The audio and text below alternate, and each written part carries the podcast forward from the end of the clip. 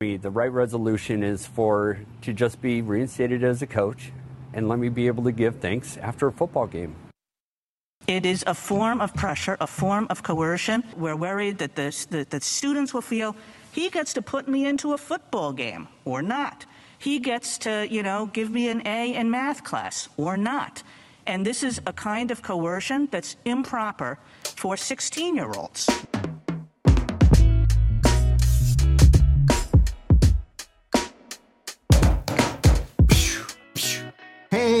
It's so much fun to have all of you back. Uh, before we get into our show, there's a couple of new words in the uh, Webster's dictionary. I had so many comments about the, the new words thing. So here's a, a few ones. Dumb phone. Dumb phone is now an official word in the Webster's dictionary, and you could use dumb phone. It kind of makes sense, right? Because back in the day, we'd always say smartphone. So a dumb phone is a phone that does not have the advanced software features that a smartphone has. so that's a new word. Uh, another new word, laggy, L A G G Y. So you could say something like, oh, that app is laggy, right? Um, whereas back in the day, you'd have to say something, you know, um, kind of difficult like that app lags. so now you could just say that app is laggy. So you could use the word lag as an adjective in addition to a verb. And my final one for the day janky, uh, of poor quality, not functioning properly or adequately. Janky, kind of like junky. but a lot of people, I guess kids these days, they like to sound cool. So instead of saying that car is junky, they say that car is janky. All right. So those are three new words. And one of my challenges I always say in some sort of professional letter or a pleading or you know a court pleading or you know whatever like an invoice try to incorporate one of these words. That's like the goal. And if you do show me the document all right? Uh, and I'll and I'll throw a shout out to you in the next show. All right. Uh, now we go to our case. This is a freaking crazy case. It's an interesting case, and you're going to learn about the, you know, First Amendment. You're going to learn about procedure, about jurisdiction, and all of it with this eh, interesting case. We have a coach, Coach Kennedy, uh, who was a coach until he got fired in the state of Washington, um, in Kitsap County, uh, the Bremerton School District. Okay. So this high school football coach, uh, after the game, he would pray uh, in the uh, like the middle of the field after the game. This is something common in football, like after the and in most sports, like there will be a group that prays. So he would do that, and then over time, he has been working at that school district since 2008. All right. Uh, before that, he's a former Marine, and uh, what happened is over time is a lot of his uh, football players would pray with him. Sometimes adults, you know, sometimes parents would pray. You know, like a quick, like a one minute prayer after the game, maybe two minutes, you know. And then sometimes uh, players from the opposite team would would uh, do that. they would all kind of, you know, he that's what they did, and then he got fired. Okay. Um, oh, by the way, okay, so I remember I read. Speaking of funny words, uh, so Coach Kennedy knelt uh, after the game. All right, you could say he knelt or you could say he kneeled. Those two words are exactly the same in terms of meaning. So you could say either one, okay? Um, I always like to use kneeled or, you know, like the longer word just so I sound, you know, professional. All right. So anyway, so he would kneel after the game and, and this and that, and then he gets fired. So this happened in October 2015. So uh, right now, it's March 2023. We are about almost, let's say, seven and a half years later. We have a resolution. Okay. And where I'm going to walk you through seven and a half years of litigation, uh, where it ends up where he wins big. Okay. Uh, and it, and and now the, the seven and a half years of litigation. Uh, okay, so what happened was, uh, so he he was working at the school since 2008. And for seven years, he had this practice. And it wasn't until the 2015 season where it picked up, you know, like uh, uh, people would join him. And the way the, stu- uh, the superintendent of the school found out about this was that a parent from the other school sent a letter and the letter was actually saying, This is so amazing that this is going on. And then the superintendent's like, What? What do you mean this is amazing? You know, let me look into this. He looks into it, and then they send the coach a letter saying, You better freaking stop doing this or you're going to get fired. All right. Um, and they also heard like sometimes when he was giving speeches, like he would reference God, like in a like a, a like speech in a locker room. You know, it was like, "Come on, guys, you know, God is looking after you," or something like that he would say uh, he stopped that. He's like, okay, I won't reference the name ever again. So that one was off the table, so to speak. And they also told him you got to stop kneeling after the games. Uh, he stopped for one game, and then he he said, you know what, I'm not serving God properly. I'm going to do it. You know, and uh, and then that's when he gets fired. He got fired on October 2015, and uh, he must have said a prayer for a lot of lawyers too, because a lot of lawyers ended up making a lot of money on this case. Okay, so here we go. He files a lawsuit against the school for firing him, claiming that it was a uh, a violation of the First Amendment right to free exercise, uh, you know, of, of religion. Now, by the way, the school clearly did not consult Joe Samo about this, okay, because what the school was concerned about was getting sued by a student uh, saying that oh you know by by this coach kneeling and praying and, and other kids joining him and things like that it's kind of uh, making me look bad or coercing me uh, you know something like that so uh, they were worried that they might get sued by students and that's why they fired him now, this is what Joe Samo always tells people is this. I would have told them in 2015, I would have said, listen, school district, if you fire him, Coach Kennedy, he's going to sue you. And if you don't fire him and let him do this, you might get a lawsuit. So, what I always tell clients is I prefer might get sued over definitely get sued. All right. So you don't want to get sued definitely to prevent yourself from maybe getting sued.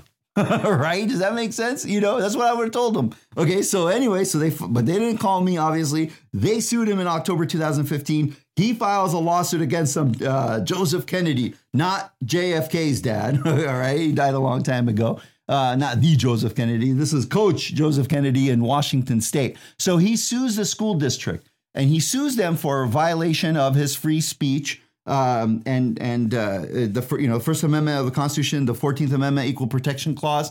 So can he sue the school district? Now the school district is the state of Washington, okay, because it's a part of the state of Washington. It was a public school.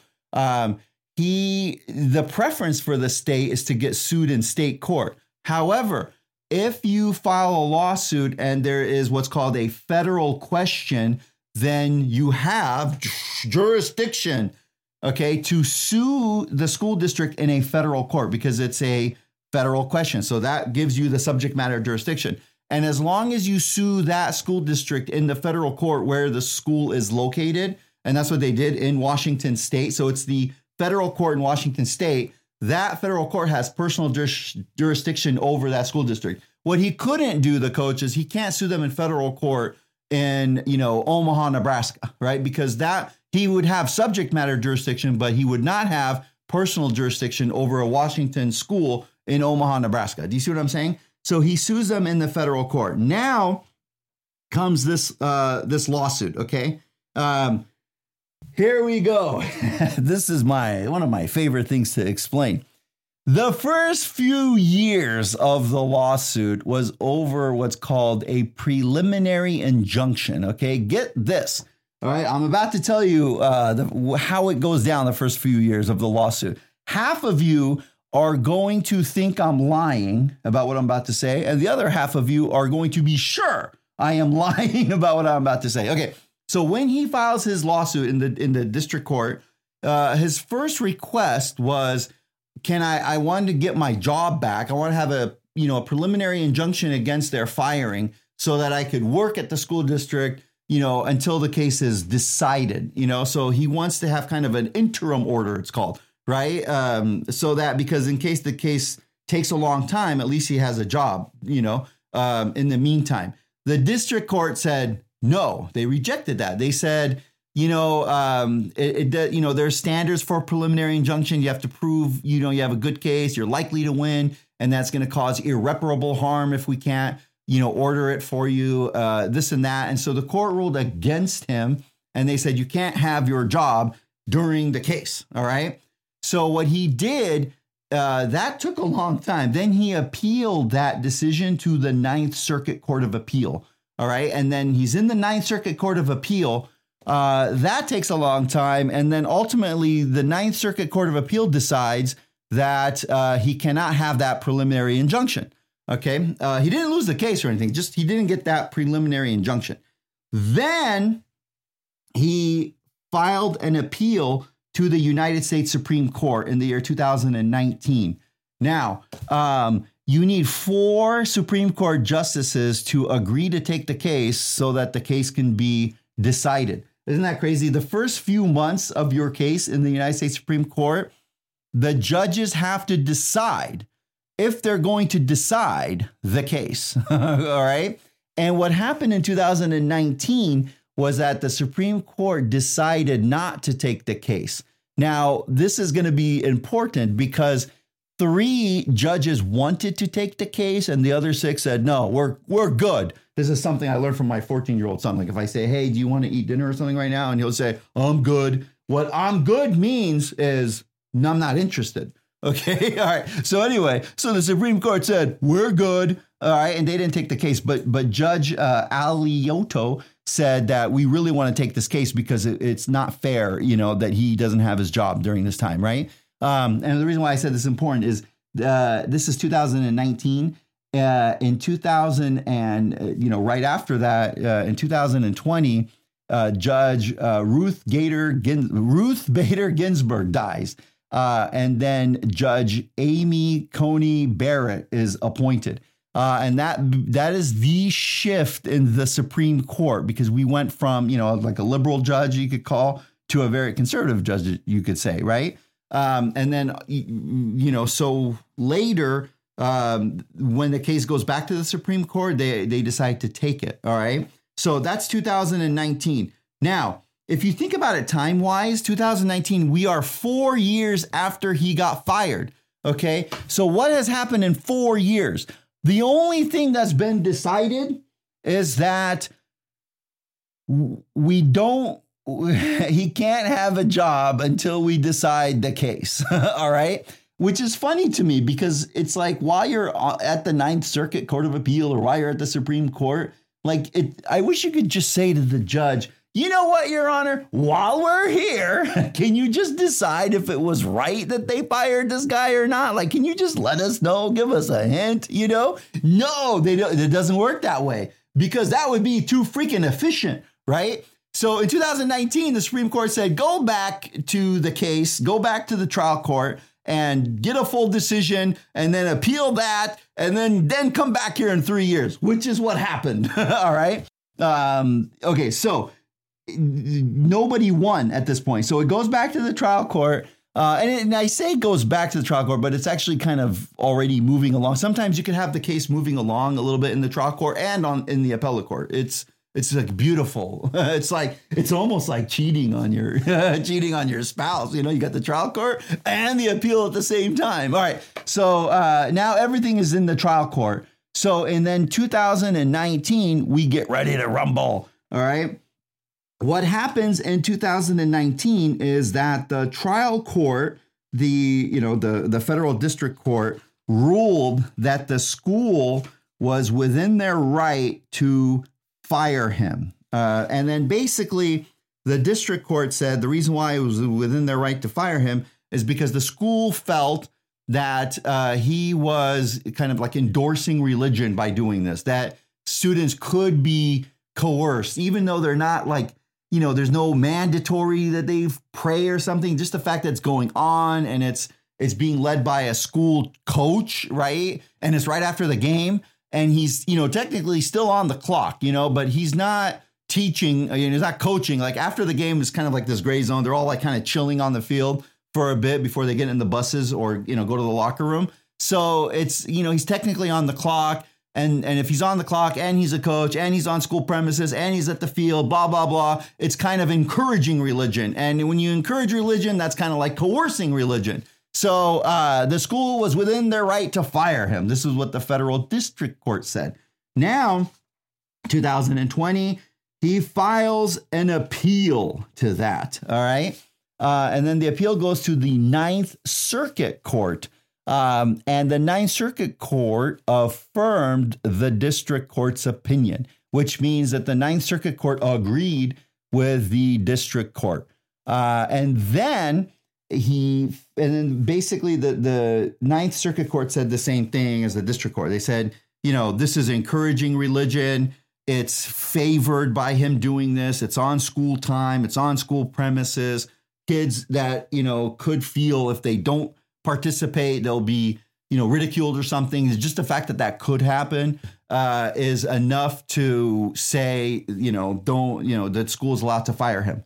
Uh, funny thing so when this was getting more and more popular and going through the courts, like some kids or something, they they emailed the super or they emailed the principal uh, saying, "Oh well, can we have a a, a ceremony to Satan because we're Satanists?" And oh, can we do that? Uh, if I was a lawyer for the school, I'd say, let them on. Who cares? Let them have a freaking ceremony to Satan and a prayer for Jesus and when whatever. You know, as long as it's not mandatory. Do you see what I'm saying? But anyway, um, so that's what happened. So the Ninth Circuit agreed with the uh, district court, uh, and then they appeal. Uh, he appeals the coach to the United States Supreme Court. Now, remember what I said. Uh, at this point, it's 2021, and he gets into the United States Supreme Court. What changed? Right, the Supreme Court changed, uh, and Donald Trump uh, appointed uh, Judge Amy Coney Barrett. She was a law professor at Notre Dame, and uh, she got hired or hired appointed to become a Supreme Court judge. Uh, and and this was after Ruth Bader Ginsburg died. Uh, so she got appointed, and she went through Congress, and and it was you know she she got in. And now is where you know things get kind of you know it's it's a different Supreme Court, right? And now this time they accept the case uh, in 2021. The Supreme Court accepts the case. And now we're at the Supreme Court. Okay. Now, the way it worked, this is the uh, opinion of the Supreme Court, written by Justice, Justice Gorsuch. Uh, I can never say his last name right, Gorsuch. Okay. And um, what happens here, it's, it's kind of funny because the judge wrote the uh, what's called the opinion of the court, and then other judges, Judge Thomas and Judge Alioto, they uh, they did what's called a concurring opinion. All right, so a little little lawless in here. A concurring opinion agrees with the outcome of the court, but not necessarily how they got the outcome. You know, uh, like for example, the Supreme Court majority said, you know, five of them said this was fair, that they weren't coercing students, that, you know, he was on school property, but it didn't, you know, violate the Constitution, right? So therefore, he shouldn't have been fired. Uh, Judge Alioto said, no, he was, it was kind of a private moment, even though it was on school property. And it was like, you know, nothing was, uh, you know, required. There was no, you know, he wasn't grading students or anything. So Judge Alioto said it wasn't even a school function. It was a private citizen doing a private act. Um, and therefore, the school should not have fired him. So you see how their result was the same, but just the reasoning to get there was different, you know? So that's what a, like, usually a concurring opinion is. Um, and in terms of lawyers, we love arguing. It's not even clear if a concurring opinion is precedent or not. It's kind of precedent, but it's not. okay. So it is and it's not. Uh, you know, it depends how you argue it in future cases. And then the beautiful thing is the dissent. Um, the dissent opinion. What is a dissenting opinion? There's a lot of times not all the judges agree.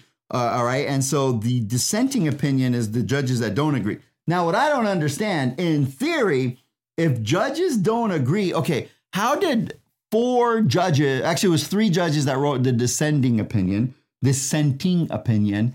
uh, how is it that judges don't agree with each other? I mean, then we're not, we are talking about the proper interpretation of the First Amendment. So in theory, if you have in theory, if you have three judges that write a dissenting opinion, they got the law wrong.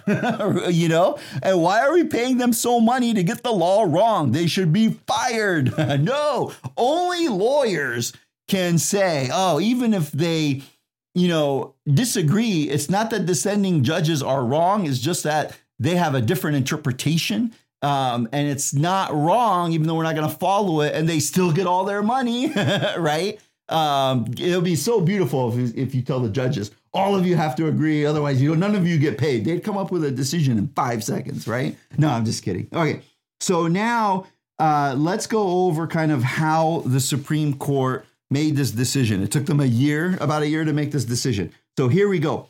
Uh, the the way it worked goes like this: the court said uh, first of all, are is the school uh, restricting religion? Okay, that's the first kind of prong, so to speak. And then they said yes because they clearly fired him for this religious, you know, um, activity.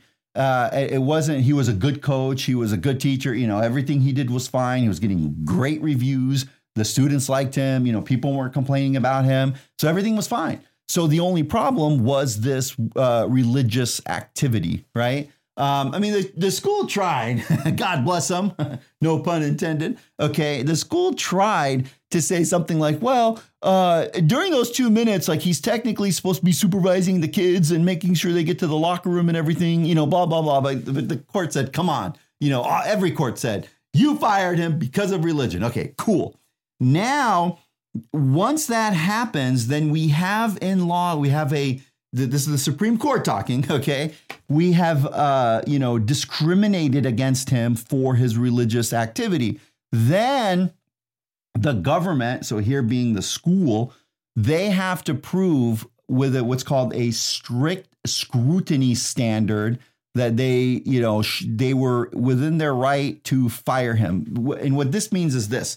Um, the way I explain it, it's okay. All right, look, so I'm married, right? So eh, you know, if if I buy like a cup of coffee, you know, okay, I don't have to give that much reasoning to the, the wife and kids and my accountant, right? It's like, dude, it's like a uh, what does coffee cost nowadays? Like five bucks, right? So it's not a big deal, right? However, if all of a sudden I buy a coffee shop, right, for you know five hundred thousand dollars, I got some answering to do, you know, to the wife and kids accountant and, and all of that, right?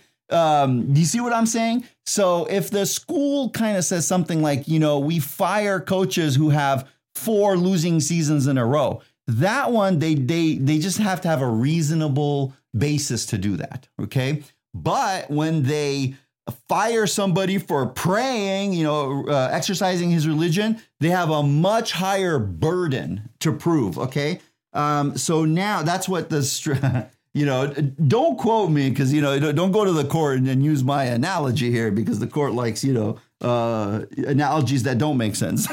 no, just kidding. Right. So uh, it's the strict scrutiny. So the theory is, you know, the higher burden and the state here, the school district has to prove that there was no better means to uh, get their point across, so to speak, and that they, you know, they pass this strict scrutiny standard. Okay.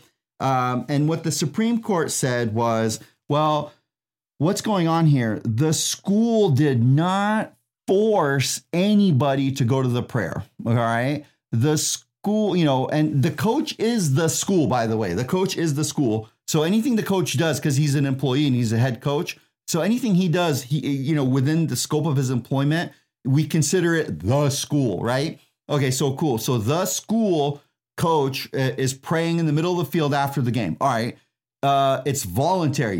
You know, at sometimes nobody joined him. Sometimes three people joined him. Sometimes everybody joined him. Sometimes uh, other students from other schools joined him. Sometimes they didn't, right? So none of it was mandatory. Uh, also, it was very quick. That's what she said. you know, it was just like a couple minutes. Um, it's not like he took a timeout in the third quarter and said, Hey, before we run this play, let's pray, right? We will we'll do the pray to play play. okay. He wasn't doing that, dang it. And, um, you know, and it wasn't like broadcasted, you know, it wasn't like they recorded it and put it on their website of the school. It wasn't, um, you know, like it wasn't even like anything official.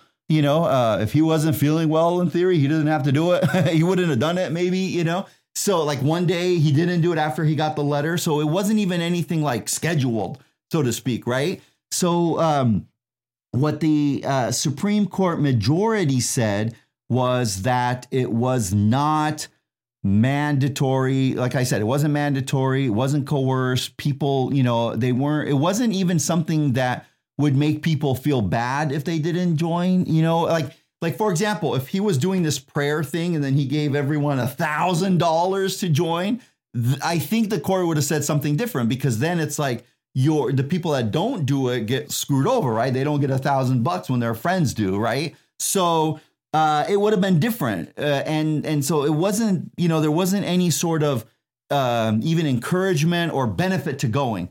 So all of that being the case, the the majority of the Supreme Court said it it, the school district cannot fire him. Uh, all right. Uh, the First Amendment states, you know, Congress shall make no law prohibiting the exercise, the free exercise of religion. All right. I took out a couple of words there because there was related to, you know, free speech and this and that. But there's like two kind of things the free speech and then the, the, the free exercise of religion. So the pertinent part is Congress shall make no law prohibiting free exercise of speech. Now, the way that's been interpreted, there should be, you know, the interpretation is Congress shall make no law uh, prohibiting the exercise of free speech unless it passes a strict scrutiny test. So they made a law, you know, they, they, oh, I know I said Congress shall make no law. Later, the 14th Amendment, the Equal Protection Clause, it, uh, the interpretation was that then in addition to Congress, all state governments and city governments and, you know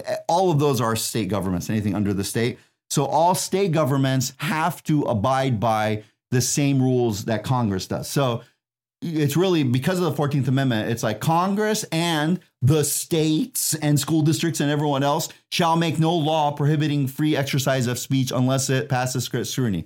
So the Supreme Court uh, majority said this definitely, by firing him and having this rule that he cannot have this prayer, they made a law that abridged his free exercise of speech. Okay. And it didn't pass a strict, strict scrutiny. Like, come on, the Supreme Court is saying, had, you know, n- nobody's going to get hurt by doing this. No one's going to get whatever, right?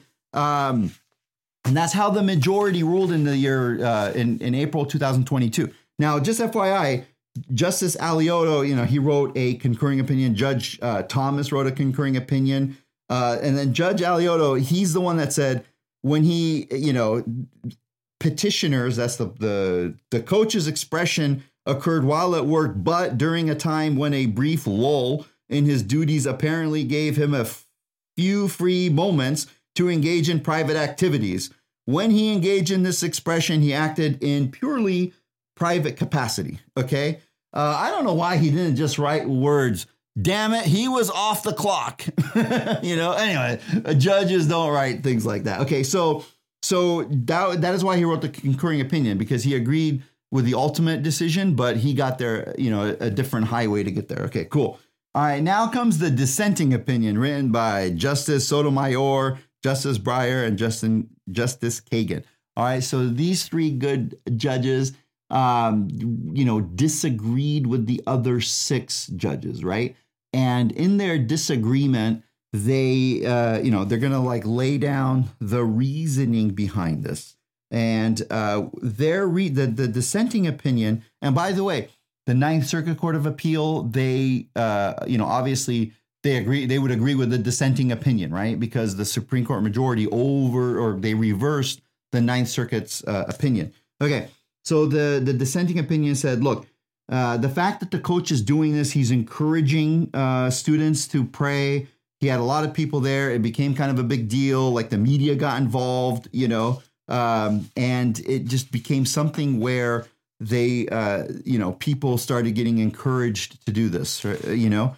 Um, and then they had this theory, the dissenting opinion, that um, of what they called indirect coercion, uh, which I think is a oxymoron, maybe indirect coercion. So you're for, you know, okay. So anyway, what they said is this. So even though it's not a captive audience, meaning it's not like he goes and prays while you know they're on the school bus, you know, when they can't go, like they, they have to see it, they have to watch it, they have to be there, right? He's not doing that. It's in a public play. You know, people could walk around, they could leave, they could do something. In fact, people were not there. You know, they were going some other place or talking to their friends or whatever, you know? So even though it was not in a captive audience, it was not, uh, you know, you know, people weren't forced to be there. Just the fact that he was doing it um, would encourage other students to do it.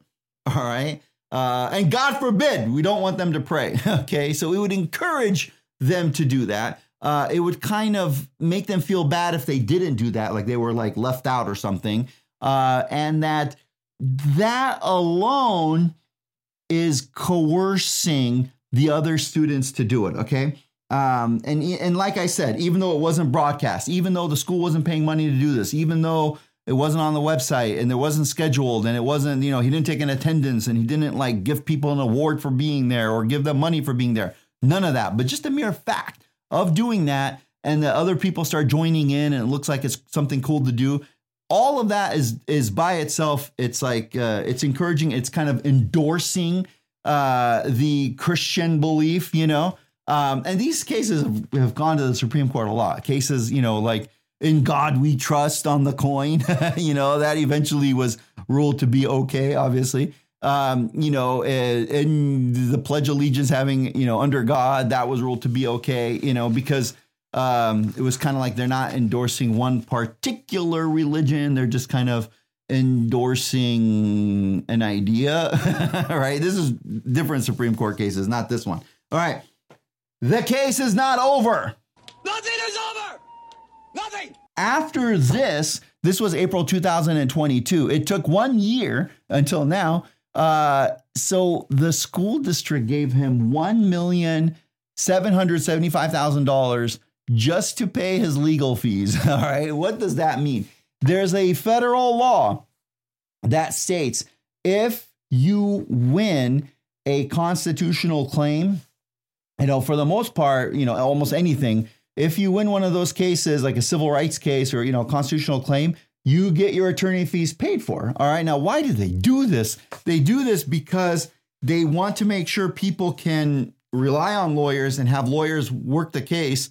Uh, and and and if they win, that the person doesn't have to spend money out of his own pocket to have the Constitution enforced. You know, uh, somewhere here I had a list of all the lawyers that represented him. It was like seven or eight different law firms. Maybe it's better.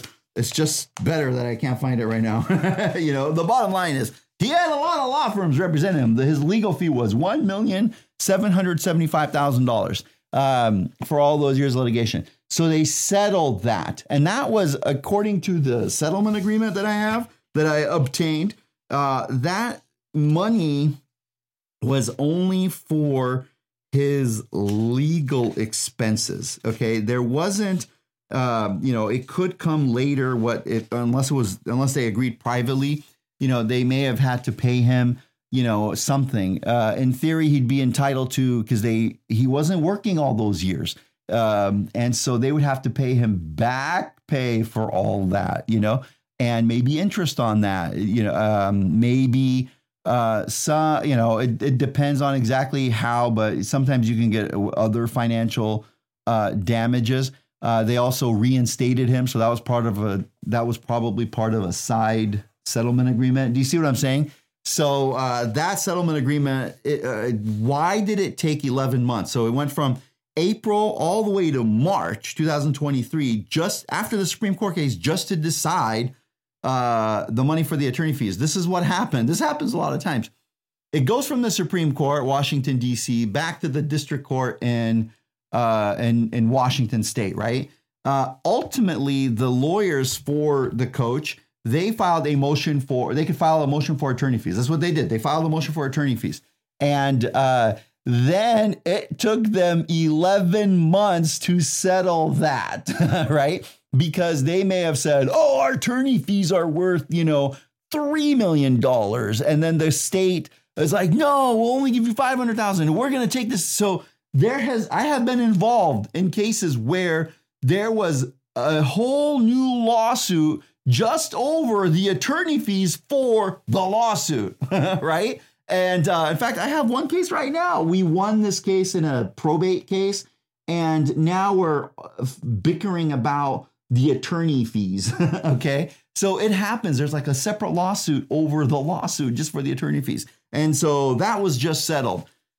Wow, there you have it. Seven and a half years of very fun litigation. All right, you want to be a lawyer? There you have it. Uh, I love it. Thank you, folks, for all the comments. As always, it's my pleasure to be here. I'll see you next week.